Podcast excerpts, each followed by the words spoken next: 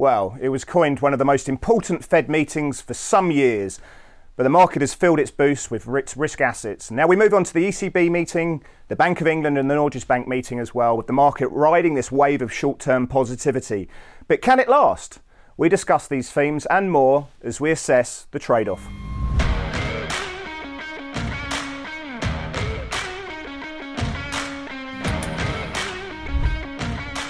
Well, hi, my name's Chris Weston, Head of Research here at Pepperstone. In a very short while, I'm going to be joined by Blake Morrow from Forex Analytics. And as always, we're going to be unpacking, we're going to be analysing, navigating all the landmines, trends, thematics in this mad world of trading.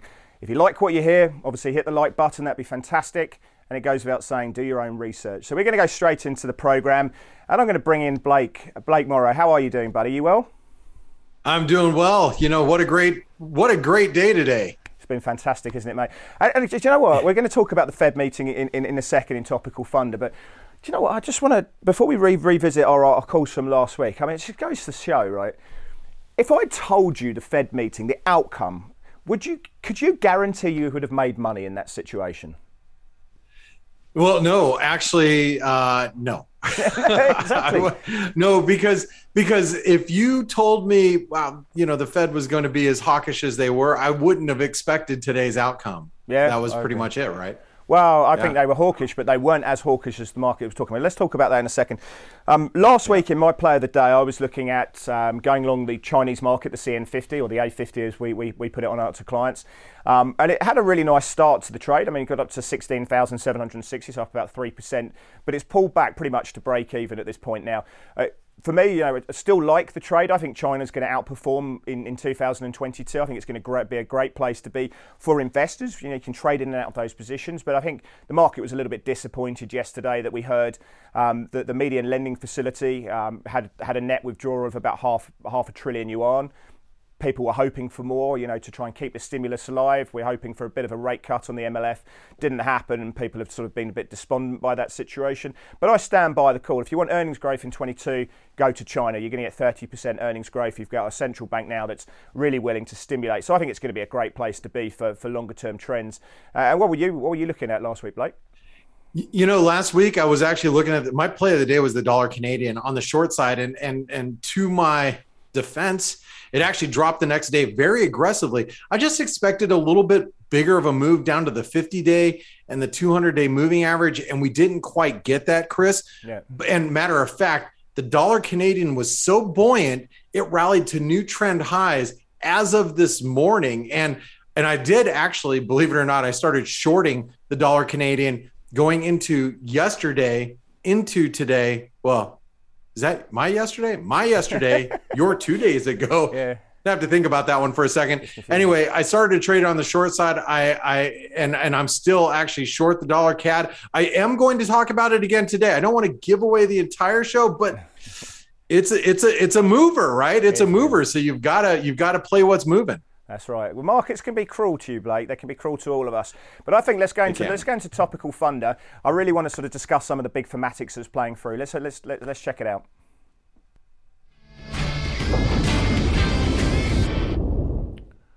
Well, I've coined this one. What's the beef?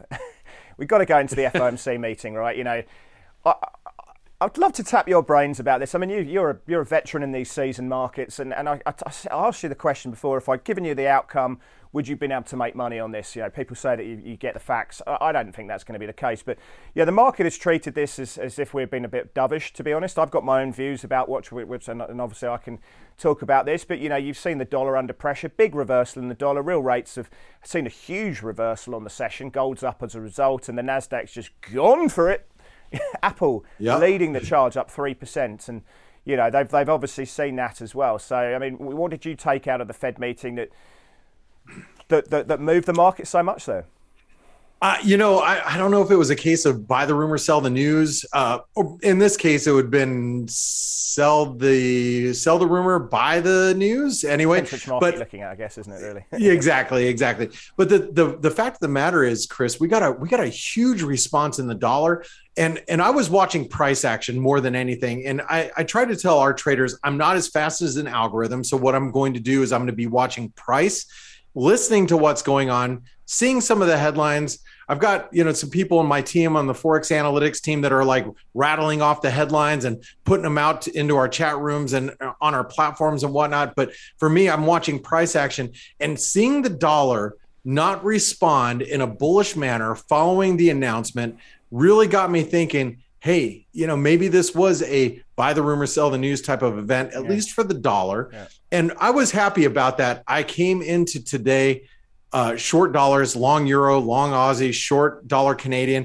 But I've been in those trades literally for most of them for the euro and the Aussie for more than just a couple of days. Yep. So I've been playing those and they played right into my hand. But thinking about what the Fed did, you know, I don't know. You say that the Fed wasn't that hawkish, or maybe it wasn't that hawkish. But I think they were hawkish. Yeah, I mean, the 2022 dot was at 3. The market was looking for 2. Go further out into 23, 24, and I think maybe there was a few people looking for a little bit more in 2024. Jerome Powell was pretty upbeat about the consumer. I mean, he was very upbeat about the US economy. We're going towards full employment. We're going to navigate and absorb the Omicron situation pretty well. I think the equity market feasted on those comments. But you know what? We're going to get 2.1% on the Fed funds rate by 2024, but we're going to see inflation in the US maintain a floor over above 2%. That's pretty hawkish, but at the same time, I think the market was looking for more, which is why we saw that reversal in real rates. Gold's loving it. The question, what we've seen in the last couple of Fed meetings, is that initial response after the Fed meeting can be faded and reversed pretty hard in the next session. So, yeah, we've seen a bit of euphoria, very positive flow coming through there. Risk assets have done very well. The session ahead, very, very important to see if it can be maintained. We've seen so many of these reversals play out. We have, and I think that's good to play on that. And matter of fact, that'll take us into our next subject is the ECB. Yep. And I'm, you know, my topic title here is going to be, can the ECB do the unthinkable? And I know we're not going to be raising rates, but can they even turn hawkish, Chris? I mean, look, PEP is slated to end here in March of this next year. Yep. You know, will the asset purchase program that's been in place for the last, I don't know, 5-6 years, is that going to be able to pick up the slack? It, you know, a lot of my colleagues have said, oh, it's just like taking money here and putting it in another bucket over here. You're just kind of sloshing the money around, but it's still out there. Yeah. You know, I'm just more curious.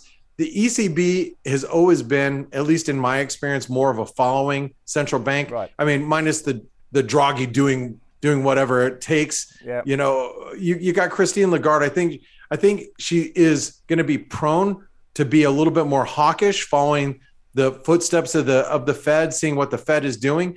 I don't know what your thoughts are, but maybe, you know, talking to your point, Chris, maybe tomorrow is a turning point for the markets when the markets realize, hey, other central banks might be taking some cues here and getting a little bit more hawkish. It's not just the ECB. We got the Bank of England, yep. Norges Central Bank, Banxico.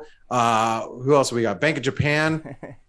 I'm missing one. Oh, Swiss National Bank too. I mean, we got a lot of other central banks, you know, coming up. What do you think? Well, yeah, look, your point there, the unthinkable is basically, in my opinion, that they really give us no clear indication about what's going to happen with the PEP program, and we get this kind of cliff where it's like, well, are they just going to let it expire in March, and we're not going to have any subsequent, you know, pick up in the APP, so we're just going to be getting 20 billion in asset purchases from the asset purchase program. We want clarity. We want definition. I mean, we firstly don't want to be listening to Christine Lagarde when it comes to central bank speaking. You know, that's one of the tougher ones to listen to be honest. But yeah, I don't see that happening. I think Christine Lagarde is going to, and the ECB themselves are going to give us some clear definition around what's happening with the PEP program, that it will probably expire in March, at the end of March. But what they'll do is they'll create this new envelope, parcel, whatever you want to call it, 100 billion, 120 billion euros, which is going to be additional on the APP, backing up the 20 billion you've got at the moment. And they'll just continue to do that as far as into the end of 2022 and beyond if needed. And I think that, yeah, I don't necessarily think the euro is going to move too much on that. But yeah, I think that would be my base case. The market, I think, is actually looking for a rally in the euro in this situation. Any thoughts on that? Well, you know, look what happened to the dollar today. So, you know, anything is possible, right? Keep an open mind. I'm hoping the euro actually... Well, I'm actually hoping the euro can stage a rally, but here's the thing. I think everybody like yourself and everybody else is expecting it as well. So when everybody expects it, maybe we will get a reversal. Yeah, look, I think when we were talking about what's happening with the ECB, I don't know if it's going to feed into any kind of equity moves. I mean, we'll be watching the DAX, we'll be watching the CAC and all those kind of European markets as well, Bank of England, all those factors that, as you talk about there. But one that we're going back to the Fed meeting, and what we have seen is a really, really strong rally in some of the tech stocks. Real rates came down. We've seen bond yields moving nicely off their highs, big buyers coming through. And tech's done beautifully on the back of that. I mean, we're watching Apple as the sort of talisman of tech. When are we going to get a $3 trillion market cap on that stock? We're just shy of that at the moment. But Apple's leading, Microsoft's really helping. As long as those two stocks are going up, the Nasdaq's firing on two cylinders. You've got Tesla doing a little bit better, the memes are doing a little bit better. But, the Nasdaq, everyone was touting this as, on its deathbed, if bond yields are going to go higher and duration assets are going to get slammed. But the Nasdaq just flew. Can it continue, mate? I don't know. I think that's where the leadership is at, Chris, and I wouldn't want to fade it. No. I mean, how can you? It's like, I look at all these tech stocks and it's kind of like that rally that at some point is going to give in. At some point, I feel it as a veteran in the markets, being in the markets for almost 25, 26 years now. Yep. The way I'm looking at it, Chris, is we are probably marching higher towards some sort of blow off top in the market. And I think that charge is going to be led by the NASDAQ. Yep. Does that mean the top is here? I don't think so. Yep. And so I don't know where it's going to end, but I think we need to continue to follow that money higher, at least in the very near term. We've got once the ECB, we've got the Fed meeting out of the way. Let's say we get another day of really understanding. So positioning's done. People have reacted. Their calmer heads have prevailed. We get the tomorrow session out of the way. We get the ECB Bank of England meeting out of the way. We get options expiry out on Friday. Next week, if the market hasn't sold off and it's continued to hold a bid in that situation, I think you've got a real risk that people chase this market into year end just to lock in that performance. What are we up 25% year to date? You've got to get paid, right? And I think if the market hasn't sold off by after options expiry, I think you're going to get people chasing this market. This idea of FOMO, Chris. When you say traders have to get paid, asset managers have to be paid. Look, it's you're either in or you're going to get redemptions. Yeah. You are. If you're a portfolio manager, you're an asset manager. If you're not in and you can't beat the index, you're out. Money's going to come out of your funds. So you've got to be in the markets. You've got to chase. FOMO is going to happen, and at least if we can get past of all of these hurdles, as you pointed out, and the grinding period between December 25th, right after the Christmas holiday into the new year, that could be a grind higher. It usually is. I'm looking at Apple. I keep talking about it. It's just, when you've got such a concentration of the weight on the NASDAQ between, five stocks or so, but Apple is the driving force of this one. Are we going to get this to $200 by year end? What you've got to remember as well, is what people remember is that you've got all the options heads out there who are going to basically, if this continues to go up, the dealers are going to have to hedge that exposure, and that's something we do need to think about. There's a lot of upside calls being bought that's going to need to be hedged. So Apple has to be on your radar. That could be the driving force there. Well, I'm going to take it back to currencies, Chris, because, you're talking about Apple, you're talking about the charge moving higher. Some of these currencies that have really been they've been underperforming all year long would be some of the emerging market currencies, whether you're talking about the Rand, you're talking about the dollar Mexican Peso. Those currencies, or the Mexican Peso and the Rand, they have been underperformers. If we get this, you want to call it a melt up? You want to call it a Santa? Oh, I forgot you don't believe in them. Santa Claus, I'll call them a Santa Claus rally. If you believe in all that, Chris, and you believe in the big heavy red man, look, how do you not play emerging market currencies that have been, underperforming all year long? Maybe they start outperforming at the very end of the year. If you're going to get FOMO, you're going to get people looking around saying, hey, where am I going to get the best yield? And in currencies, it might actually be the Mexican Peso. It might be the South African Rand. Yeah. I've been looking for the dollar Rand to dip down to 16 excuse me, 1560, 1570, yep. You know, on it's a big inverted head and shoulder pattern on a weekly basis, but that's a big drop from where we're currently at. I mean, we're talking to, you know, several percentage points lower. Yeah. Dollar Mexican peso could very easily trade back to 2020 from, you know, where we currently trade at, which is around 21. I mean, we could see some moves in these emerging market currencies at the year end. What do you think, Chris? Well, I do get worried about the dollar because, I mean, as I say, this is one day affair. We've got this euphoria, this positivity, this positive flow that's going through the market, but it could easily reverse. I don't trust this rally or trust this sell-off in the dollar. You know, we're talking about March being a realistic situation for the Fed to raise rates now. Last week we were talking about how many rate, you know, whether it's going to be June and was that realistic. We're now really talking about whether this can be March. The Fed are going to end their QE program in March.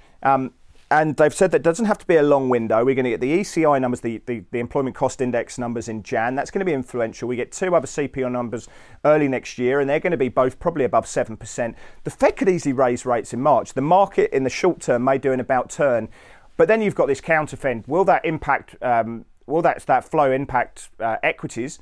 We talked about the Nasdaq then, but that's something that we're going to have to look at. And if we do see equities pull back because of this situation that we're going to get a March hike, then dollar mex is going to go higher. But if we get equities going higher and then the VIX pulls back, you know, I'd be certainly looking to go long the mex. I think it's probably one of the standout EM currencies to be long in that situation.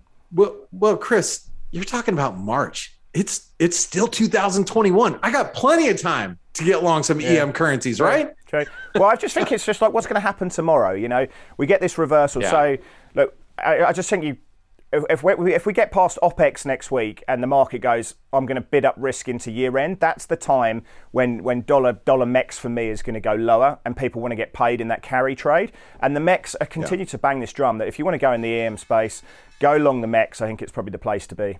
But we'll see. I think it's also conditional. Next week is the big turn. Go into year end. I think there's money to be made in that situation. But let's go into the charts. Let's go into a couple of setups that Blake and I have got on our radar and how we're going to trade those. Let's go to That's a Setup.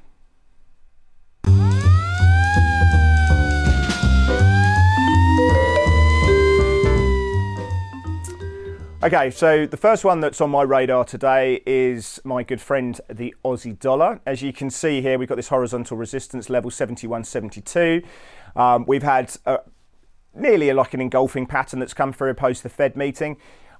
It's just really hovering there. It's kind of make or break territory. Now, you know, I quite like the Aussie. I've talked about, and you've been very positive on the Aussie, and we've got agreement there. But, you know, I think a lot of this is really dependent on what happens with the equity markets and implied volatility and yeah, also to an extent Chinese markets. I talk about the correlation between the Aussie dollar and the Hang Seng and the Chinese A50 market. We're going to need to see those markets push higher.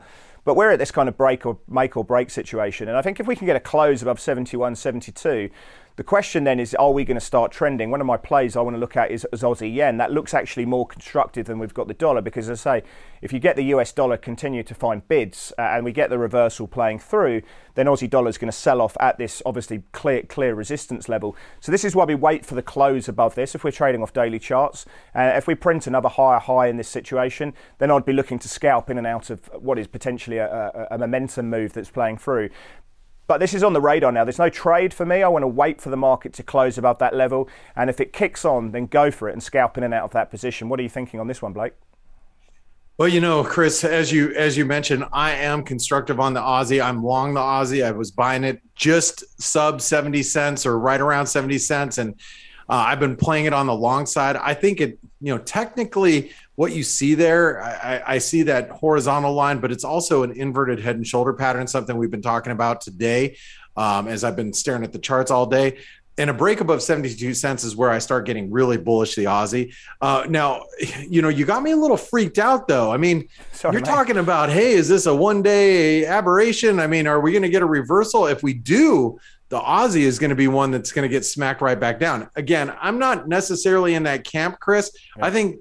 I think the dollar actually put in a pretty big reversal today at the highs, you know. So technically speaking, I actually still like the Aussie. I think I'm going to have to like it until proven wrong. Yep. And I haven't been proven wrong yet, but if we drop back below 71 cents, that's where I cut my longs because my cost average right now, after all my ads and taking profits and you know, on the current position I have is around 71 cents. We get below that, I can't be long anymore. So prove me wrong, then I'll be wrong. Yeah, a lot of I think you've got to have an open mind, right? And my thesis is that, you know, we could see a continued sell-off in the dollar, but, you know, what we've seen in the last few Fed meetings is we have an initial reaction and then that reaction changes in the session. It needs to be something we have, but we can react as traders, and we don't necessarily just have to prophesize, but we have to react to moves. And if you're wrong, don't stay wrong, cut the position, get out of that. But that's, I think, right, you know, in this situation, if you were to see a continuation of that dollar selling, it breaks through that horizontal level. I think that'd be a very powerful statement in the market, that the market's ready to continue to bid this pair up. And I want to be part of that situation there.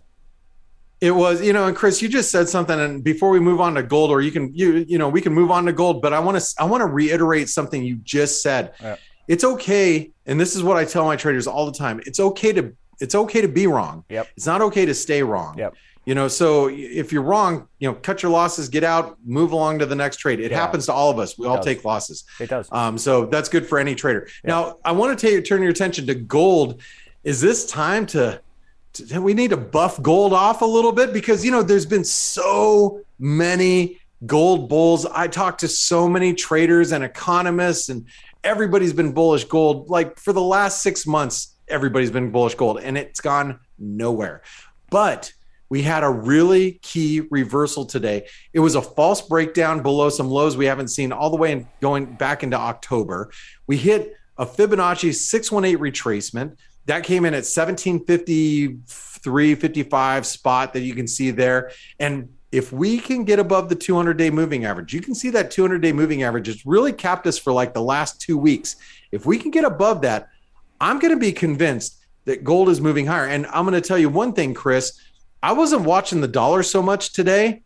I even tweeted about it, you know, after the FOMC. I wasn't watching the dollar so much. I was actually watching gold's response. If gold would have broken below 1750, I would have been very bullish the dollar. I think the dollar would have came out of its shoes, no matter where it was at. It would have started ripping. But gold really held key support, and that could be that support that holds the Aussie dollar up as well. So what do you think about gold here? Well, I think if the dollar continues to sell off, then gold's going one way, right? And I'd imagine that's going to be because real rates are going lower, inflation expectations are going to stay higher, and this curve continues to flatten. That's a really big statement that the yield curves are flattening. It's something that everyone should, you know, be concerned with, I think, going forward. But I think if the dollar continues to sell off, then yeah, gold's going through the 200-day moving average.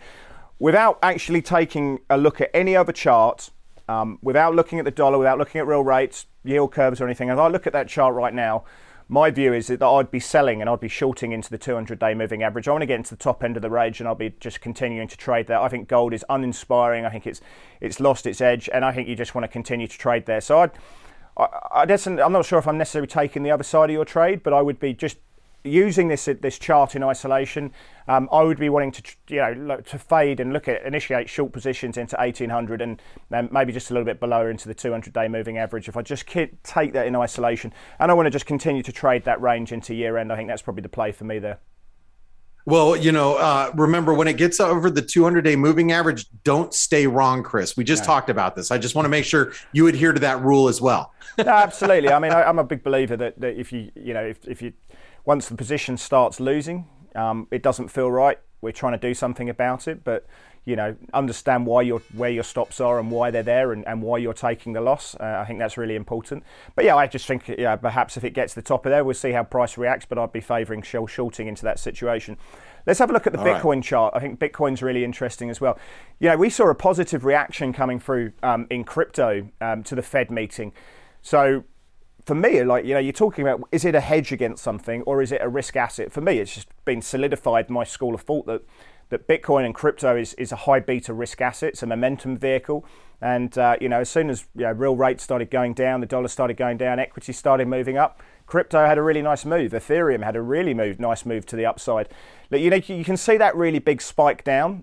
We got below into the sort of 4100s, 41,000s. Yeah. And generally what you see when you see those big spikes down is price will go on to retest that level. But we haven't. We've held that with, you know, you can see that 61.8% retracement level coming around 52,000. That to me is the big level. If we can get above that, then I think we bull trend again. I think that's going to be the level you can see. And what I like about crypto is it really respects key levels, whether it's support, whether it's Fibonacci levels. And you can see here that we got to that 61.8% retracement level. We pulled back. And I think, you know, if we go in to test that sort of 50% level of 50,000, you know, we can go on to those, that 61% at 52,000, and then we can start bull trending again as well. But I think this is a really interesting one as well. So we're consolidating at the moment. I want to see a bit more buying. I really want to see it through 52,000. If we can get a break of that, it's on. I think we're back into a nice bull market territory. But at the moment, we're sort of chopping around. I've got my levels. We're consolidating. What do you think about this one? Well, you know, it's interesting you talk about 52,000, and I'm going to I just want to point out, even on your chart, you can see it there in that blue 200-day moving average. Yep. The 200-day moving average is supporting Bitcoin right now, and you're right that the upside reaction following risk assets, it is clearly telling us, look, I am a risk asset. I am moving with risk. So now you talk about 52,000, about that previous support, current resistance, that horizontal level. You know, it's interesting, Chris, that 52,000 is actually the previous breakdown point of a channel that I'd been following. That's been it was an ascending channel from May, and we broke below 52,000. So a move back above there, we're moving back into that channel, and that's going to end up being a false breakdown. So I would actually be buying it for different reasons, but that's good because when you have a certain reason, I have a certain reason. That means traders from all walks of life, from all points of the world, since you happen to be on the exact opposite end of the earth that I'm at currently, we're both seeing the same thing, and that would make it bullish above 52,000. Question. I mean, we pulled back 30% from the highs. Are we using crypto? Are we using memes to look through the looking glass into 2022? The Fed are going to stop their QE program. Other central banks are pulling back on theirs.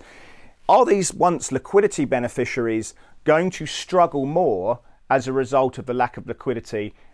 Are these a leading indicator for what life looks like in 2022? We don't have enough time now. I can hear the bell going off, but you can, yeah, that's a question that we've got. Is crypto, these liquidity beneficiaries, memes, GameStop, all these kind of places, are they showing us what life looks like in 2022 under a non-QE environment? I think that's something that is really interesting for clients as well. That is something I'm going to be pondering about many hours after we are finished here. So there you go. All right. Let me take you to the US dollar Canadian. I told you we were going to talk about it again today. And the thing about the dollar Canadian, I don't know if you can see that last candle there, Chris. Yep. That last candle, that's a pin bar, sure. Shooting stars. You know, it's hard to get a shooting star in the FX market. Gravestone doji, some people may translate that as. I'm just going to say it's a failure above 129, which we've seen multiple times this year. And I'll tell you, I don't mind being on the short side while we're below 129 now. And I know you kind of got me a little thinking about the dollar here, but at the same time, can we be in just more of a range? And you know, you can talk about OPEC, but I look at crude oil, and crude oil looks like it's going to stage a bit of a continued rally, recovery, maybe into the high 70s. And if that's the case, maybe that dollar Canadian might find its way back to the 50-day moving average. The same thing that I said last week, but what it did do today is it proved that it is a failure above 129. And being that it keeps failing up there, I'm not sure I want to be long, especially with that false breakout. I told you I was watching price action today. That false breakout really got me thinking, you know, I don't know. And also now we're past the FOMC. We don't have the Bank of Canada we have to worry about. So now it's all about risk aversion, risk appetite. And if stocks continue to stage that end of year Santa Claus, oh, I'm sorry, I forgot. I shouldn't be saying that. So that end of year rally, that grind higher, the FOMO trade, if everybody's following that trade up, then maybe the dollar Canadian has some downside here. Yep. I don't think we're going to 120 again, but could we see 127, 126? I don't think that's out of the realm of possibilities. Yeah. What do you think here, Chris? Yeah, look, I mean, the pin bars, I mean, it's kind of like a similar situation as the Aussie, right? We don't have the same price action and the rejection from those highs that we did in the Aussie, but we're waiting for that Aussie to close above 71.72, and again that would be thematic of this Continued dollar selling, this risk on mantra that we're seeing through, real rates pushing lower. And in that environment, what you're going to see is exactly the same as the Aussie is going to push higher, is that you're going to see a follow through from the pin bar reversal. And that's the cue to get short. So for me, I'd be looking at stop orders or sell stop orders just below the low of the day's low. And effectively what you're doing is, you know, in the new session, if that pushes through that low, you're taking a ride and hitching a ride. That dollar weakness comes through. So it's a momentum trade. What you want to see with those big reversals that you see there is that the structure has changed. The dollar bulls were very firmly in control. The bears are showing their hand now. The question is can this actually change? Can the structure continue to do it? So I would use weakness as a momentum vehicle to continue to push down. If it bounces, so what? You know, the dollar rallies. But if it continues, I want to be part of that trade, and that structure, that chain of ownership is very much there as well. So really interesting setup you've got there, Blake. We've got the rejection, you've got the pin bar. Now, can it follow through? And that's probably what I'd want to be part of as well. But let's go to the final section where Blake and I are going to give our plays of the day.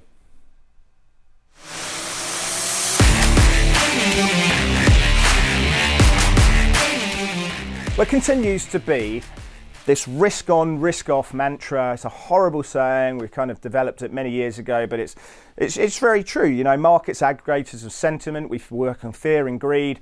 And that's kind of what we're looking at. A lot of what we're talking about today is kind of risk on, risk off. I talked about the Aussie dollar. We'll have a look at Aussie yen. Aussie yen has actually broken and closed above that consolidation. It's made a higher high. We've gone through the 100-day moving average, the 20-day moving average. The 5-day exponential moving average is starting to move higher. I want to be long in this position now. You know, I've talked about the Aussie wanting to see it close against the US dollar above that level. Well, we've actually got that now in Aussie yen as our forward-looking predictor of sentiment. So I think, you know, if we do see a reversal in the dollar, if we do see bond yields moving higher, then Aussie yen's going to go lower. But I'll put a stop on this one about 50 pips away. That's half an ATR. It's quite an aggressive stop. But it's also in line with the one-day implied volatility move that we're seeing there as well. So if I'm wrong smalls, and I'm going to get cut out, but that'll probably coincide with a much stronger dollar. But I want to run this one up into 82.50 and into 83, and apparently that will continue to go higher. But I've got a stop loss in this trade at 50 pips. That protects me if we do see this risk-off situation that could happen. The market takes a different view on the Fed meeting, and I just want to run this higher because this is broken out now, and I want to be in that position as well. So what do you think on that, Blake? No, you know, hey, I like everything, all Aussie, all everything. So I'm in. I like it. You know, this is one of those trades that I wouldn't mind trading as well. And, you know, one of the things that I like about that Aussie yen is that I like the fact that the dollar yen is trying to make it back above 114. You know, we've got the 112.50 holding in the dollar yen. That's supportive. The Aussie is very supported on dips above 71 cents. So that translates into an Aussie yen that looks bullish. So I like it. Good stuff. What are you looking for? Yeah, I don't want to fight it. I'm going to take you into my trade of the day, which is going to be the Euro-Swiss. Now, you and I, Chris, a few weeks ago, before we had our first episode of the trade-off, I tell you, we were talking about the Euro-Swiss and about how beat up it was. And it's finally, in my opinion, starting to show some signs of life. We have the ECB and the Swiss National Bank tomorrow. I always tell our traders, I'm not a big fan of buying Swiss francs. I'm not, you know, they intervene. It's overvalued currency on many metrics. I just don't like being long the Swiss, although it has been very strong. There is an opportunity, I think, near these levels to be on the short side of the Swiss franc. And so I'm trying to get long. Actually, probably overnight, I'll have some orders that are below the market, closer to 104. I don't want to risk below 103.80. I think it's starting to carve out a higher low. And the fact of the matter is, if we can break back above the 105 level, that previous breakdown point, that's that big blue line. You can't see it if you have to keep going to the left to see it. We get back above 105, 105.10. That is going to be a bullish move. In my opinion, it's going to take us back towards the 200-day moving average. Yep. I'm not saying this is going to be a trade that I'm going to be long for the next several weeks because it's going to take several weeks to get back up there. But I believe back above 105, it is bullish. 105.10, 105.20, it is bullish. I am trying to get long a piece. I know it's counter trend. I want to take a small position here. I want to add to it on a break back above 105.20. and if I can get long, but that's how I want to play this. I think it's oversold. You see the relative strength diverging. What do you think of this as a setup? I think good setup. I wouldn't be in the trade myself just because I just don't want to have any exposures ahead of the European Central Bank. I just think it's too crazy. I have no idea what Lagarde's going to do. I think the risks are skewed to a stronger euro. I think, I think that you're, I'd rather be long Euro-Swiss than short. But at the same time, she's very unpredictable. The ECB are unpredictable. It could go either way, and you've got a big volatility event, a potential volatility event inside you there. So, a difficult one to be long over that, but I think the risks are probably skewed to a stronger euro. We'll have to see there. But that's all we've got time for, folks. Blake and I have discussed all the mad world of trading. We've talked about the Fed meeting. Can this dollar weakness continue into the session ahead? I'm not so sure it will. But we keep an open mind, and if it continues to sell off, there's some great trading opportunities in Aussie dollar and dollar CAD that Blake's talked about there as well. And we'll revisit some of these ideas as we go through the new year. Now, we are on a bit of a break until post-Christmas and into 2022. So we'll hopefully, you obviously have a great Christmas if you're going to celebrate it, and have a good festive break. And we'll see you in 2022. So good on you.